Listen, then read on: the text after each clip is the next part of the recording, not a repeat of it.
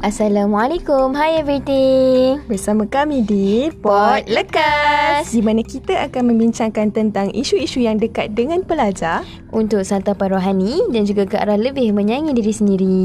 Jom, Jom dengarkan.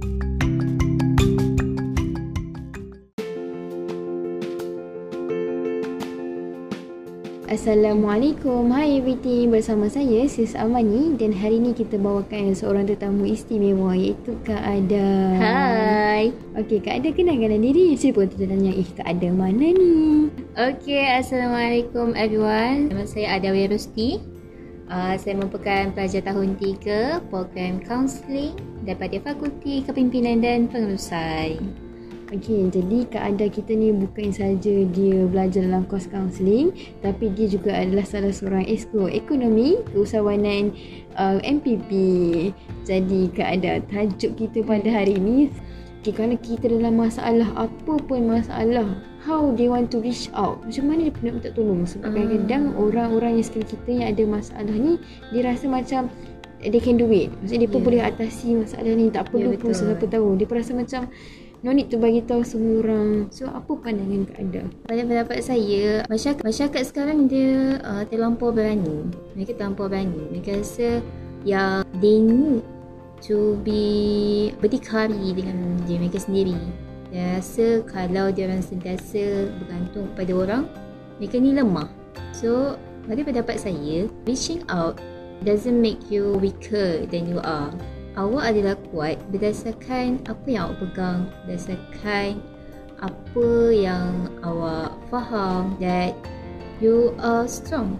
Jadi pada pendapat saya, kita perlukan seseorang ataupun perlukan uh, satu channel yang betul untuk kita salurkan masalah kita ataupun cari jalan penyelesaian bersama-sama. hmm. Hmm. So Kak Ada Memang betul lah saya setuju dengan Kak Ada Sekarang ni semua orang macam Dia rasa dia dah cukup kuat Dia pun tak perlukan Siapa dah, kalau daripada masalah kan Kak Ada Ya. Dan tak semua orang Ada seseorang yang berada di, bersama mereka Atau bersama Ketika mereka susah Hmm, Jadi Kak Ada macam mana kita nak tahu Ataupun macam Kita nak tahu yang Kita ni dah Dah reach our limit point lah pun Mhm. Yang sebenarnya masalah kita ni tak perlu lagi disimpan de- dengan kita. Kita perlu Mhm. share dengan orang ataupun senang kata inilah di masanya untuk kita reach out people to help us. Hmm, okay. Bila masa yang kita perlu aware yang kita perlukan bantuan. Mm-mm. Okay. The things that uh, people need to keep in mind ialah mereka kena lihat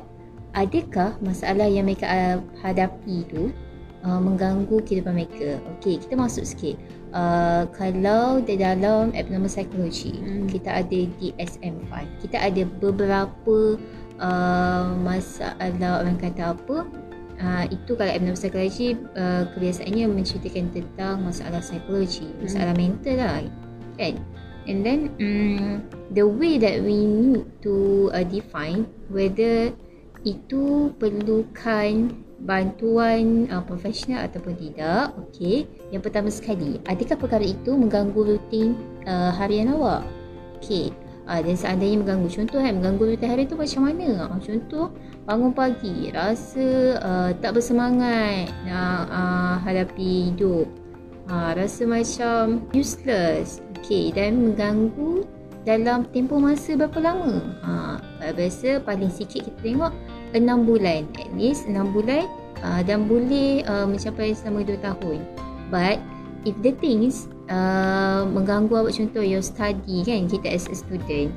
Uh, perkara tu mengganggu uh, kita untuk apa uh, online class kan. Uh, untuk pergi kelas pun dah tak fokus. Hmm. nak buat kerja pun rasa macam uh, kita punya kerja pun no quality. Then it is the time for you to seek for help Hmm. Okey Kak Ada betul lah. Kita kita kita kita sebenarnya kita kenal diri kita macam mana. Ya. Kita tahu rutin harian kita macam Mhm. mana dan kita sedar pun macam Kak Ana cakap. Ya. Ada satu masa tu kita bangun daripada kita bangun tidur kita macam aduh. Kenapa aku masih hidup kat dunia ni ataupun macam ya betul malasnya nak buat apa macam tak nak bangun pun daripada Ya. katil tu. Kadang-kadang kita rasa benda tu biasa tapi Mm-mm. kalau benda tu keeps going on, Mhm. keeps berlaku kita rasa benda tu Mhm. so itu adalah tanda yang kita ni perlukan bantuan perlukan bantuan. ya betul Jadi Kak Ada Mm-mm. macam mana? Macam mana kita nak I mean like okay, untuk orang yang ada masalah ni, macam mana kita nak support ataupun macam mana kita nak uh, buka hati dia untuk cerita masalah dia ataupun cerita apa yang dia lalui sebab Mm-hmm. saya tak pernah berada di situasi tu dan ya, yeah. secara jujurnya saya mungkin tak takkan faham ataupun saya Mhm. sekarang ni macam tak faham macam mana orang lalui masalah yang betul-betul like ada suicidal thought or Mhm. anything yang dangerous something yang macam tu Mhm. tapi se- tapi saya sebagai seorang kawan cak ada Mhm. kawan yang macam tu dan saya rasa macam rasa macam sebersalah dan juga macam macam manalah aku nak tolong kawan aku ni ha, macam tu macam mana kak ada Betul? Okay. Uh, bila kita masuk alam universiti, Hmm. uh, perkara pertama uh, yang people, uh, orang selalu fikirkan ialah aku kena jaga diri aku. Uh, lantaklah orang lain. Uh, tak kisahlah orang lain. Eh, dia tu kenapa? Dia masalah ke? Uh, abaikan je lah. Hmm. Ha, itu adalah pemikiran uh, pelajar zaman sekarang. Kita kata uh, student kan, student life. Uh, more untuk fokus on ourselves. Mm-mm. Uh, anak-anak bila uh, more quotes love yourself. Yes, that's right. Love yourself and actually you need to have uh, satu slot empati dalam diri anda which is love yourself and your surrounding. Hmm, betul ada. Ha, kalau kita sekadar nak membahagiakan diri kita, macam mana dengan orang sekeliling? Adakah anda bahagia melihat orang sekeliling anda menderita? Hmm. Hmm. Okay. Jadi macam mana kita uh, kita cakap dalam, dalam konsep kawan lah kan Mm. uh, we as a university student. So kalau macam mana kita nak bantu kawan kita yang pertama sekali kenali kawan awak. Hmm, kawan awak contoh uh, habit dia biasa macam mana? Ha, tengok kalau dia jenis macam se- setiap hari jenis macam ceria setiap hari ucap selamat pagi. Tiba-tiba satu hari tu dah tak ada selamat pagi. Sekadar bunyi pintu krep pop tutup. And then go to class. No uh, sapaan setiap pagi. Dan bila awak tegur pun mungkin dah tak ada senyuman dah dekat bibir dia. Acuh tak acuh lah Hmm. macam tu. Ya betul. Dan the other things that you can do is kita benda ni paling susah nak buat lah. Hmm. Memahami.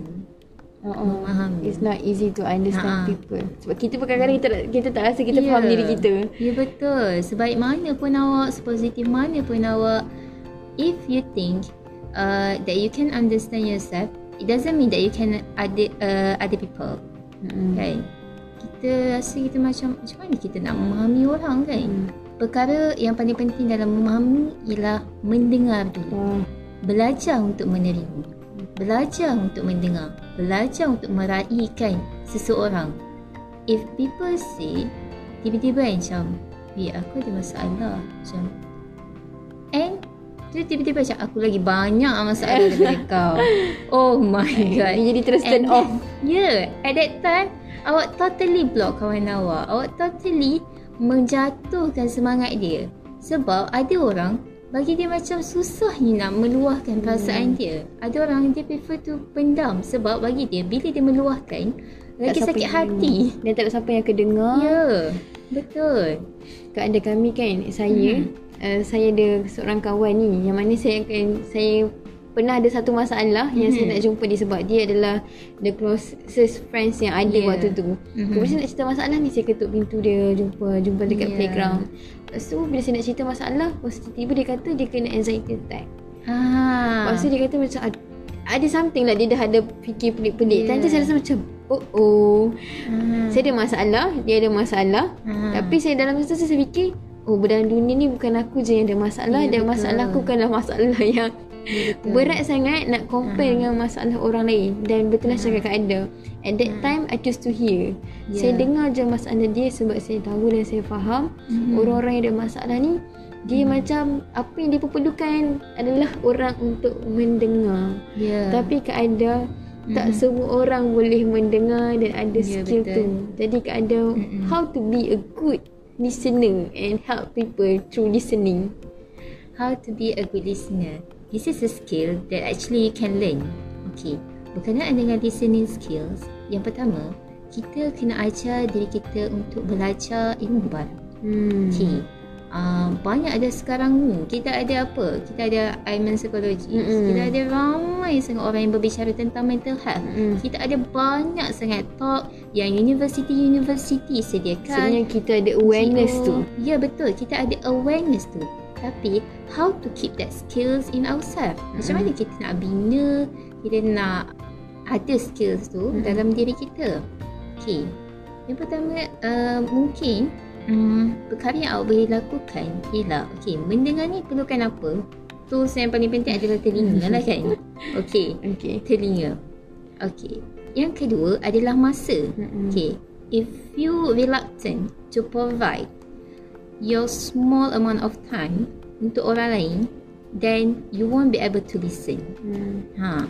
Yang paling penting, hmm, luangkan sedikit masa untuk orang yang nak diri dia didengari. Mm. Okay, no matter how busy you are, no matter how sad you are at that time, actually kadang-kadang mendengar cerita orang lain sebenarnya boleh membantu diri kita untuk mendapat satu pengajaran dan Hmm. mungkin satu penyelesaian untuk masalah yang kita tengah hadapi sekarang. Mm. Ya, macam Amin cakap, uh, Amin cerita tentang uh, dia macam kawan dia kan. And then at the same time, kawan dia juga ada masalah yang sama. And then it actually give her awareness that she need to listen more. And then Mm. she got a lesson from that. Okay, tak rugi pun.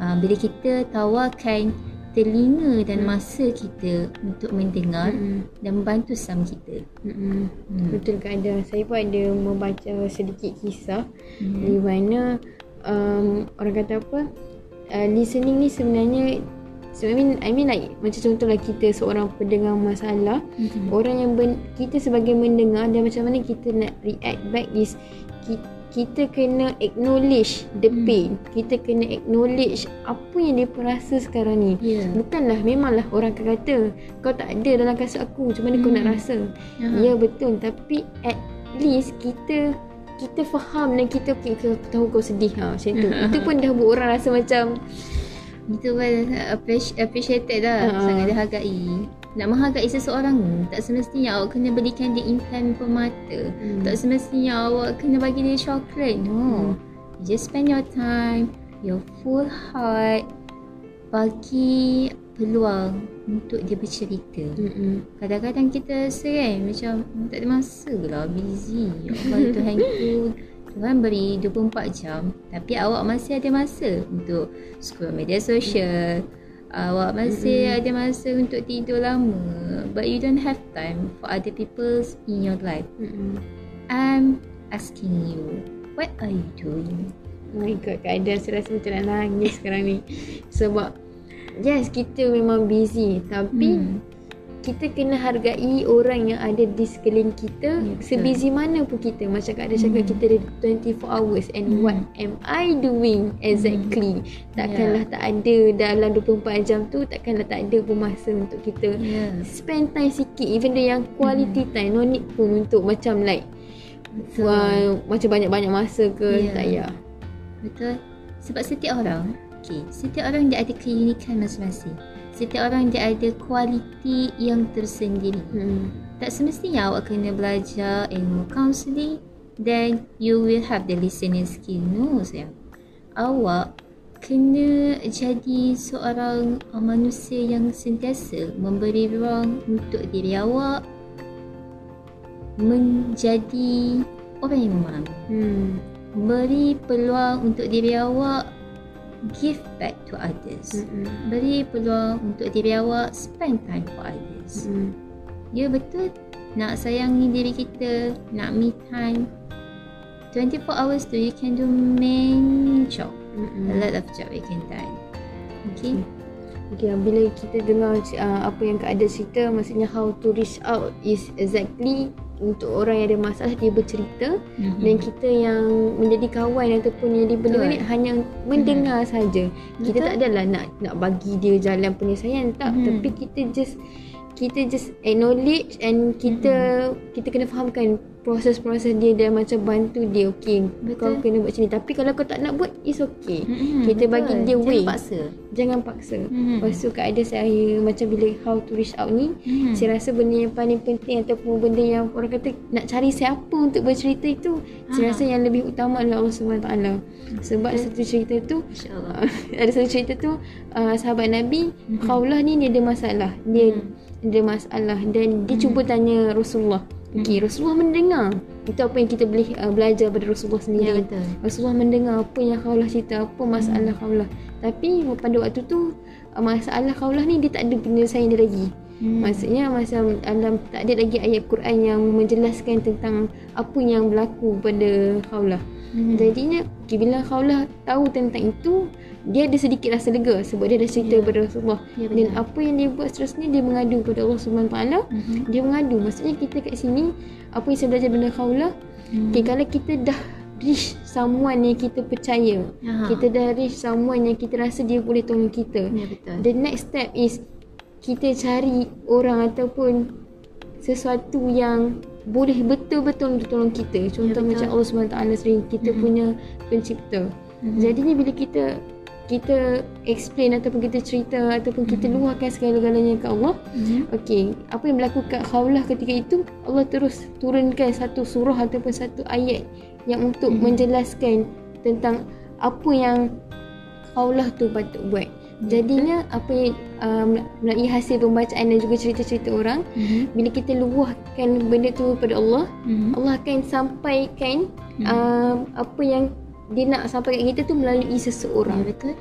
Jadi apa yang saya nak nak ceritakan adalah kita cerita je apa yang kita nak rasa apa-apa semua tu dekat Allah sebab Allah tu Maha mendengar Mhm. dan kita tawakal kita berserah sepenuhnya kepada Allah insya-Allah Allah tu akan sampaikan kasih sayang dia ataupun sampaikan benda tu pada kita melalui seseorang. Betul. Saya nak share satu pengalaman saya. Mm-mm. Uh, ini melibatkan pengalaman uh, peribadi saya sendiri lah. Saya pernah uh, diuji pada satu keadaan tu.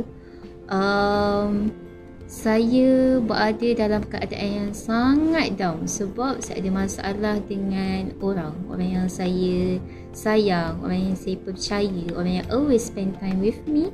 Tetapi pada saat tu Allah uji, Allah tarik nikmat Allah. persahabatan tu dan dia macam seolah-olah orang yang saya dah tak kenal. Awak bayangkan kawan yang sentiasa dengan awak makan bersama dengan awak, Hmm. awak berjalan tiba-tiba dia macam orang yang dah tak kenal dengan awak. Tak jeling sikit pun. Pada saat tu kan, uh, saya luah dekat orang pun saya macam saya macam tak puas. Saya, saya, saya tak boleh terima. Apa? Kenapa dia respon macam tu? Aku nak macam ni, macam ni.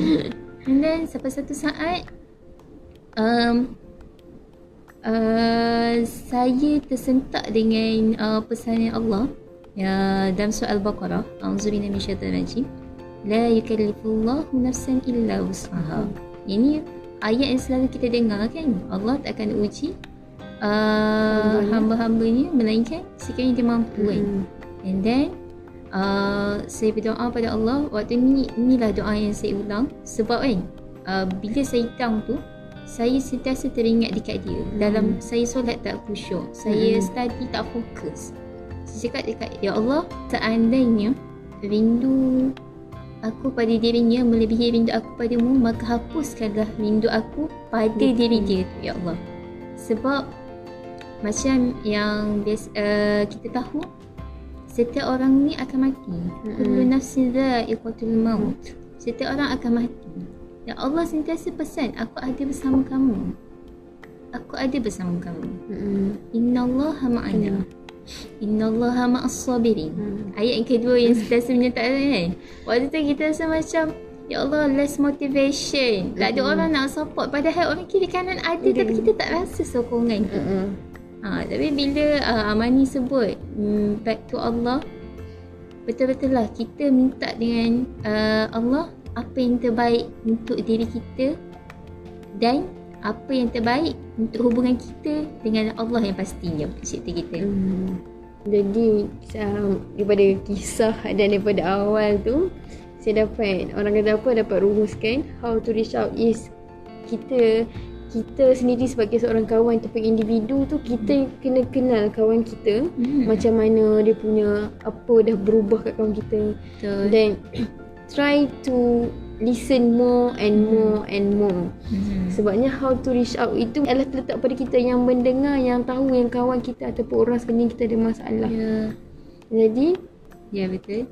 Dan untuk orang yang uh, seandainya sekarang ni diuji dengan pelbagai dugaan, uh, katakan pada diri, aku perlu mula cari bantuan. hmm, Kalau kita tak mula, bila masalah ni akan berakhir? hmm.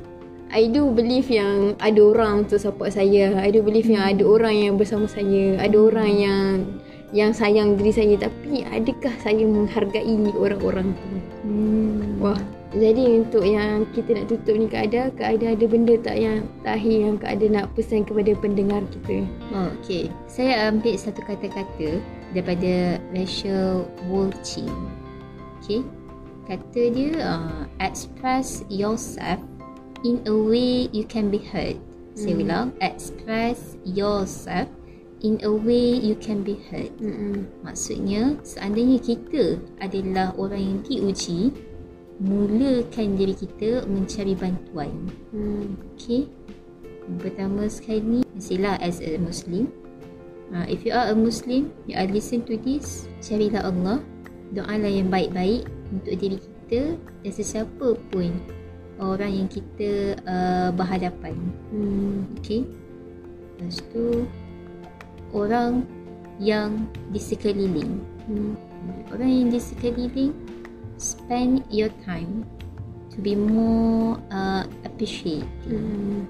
sentiasa menghargai, meraihkan. Mm-mm. Walaupun 2 minit kita tak tahu. Mm-mm. Mungkin 2 minit yang kita luangkan bersama kawan kita, 2 minit yang kita luangkan untuk mendengar tu boleh memberi impak kepada seluruh kehidupan dia.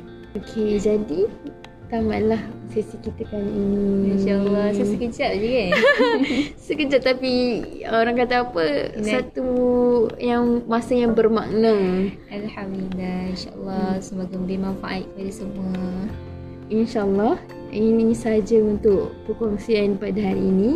Kalau anda rasa macam berminat ataupun rasa macam wah seronoknya nantikan episod yang akan datang. Terima kasih. Sama-sama. Jangan lupa share dengan kawan-kawan. Yeah. Bye-bye. Bye.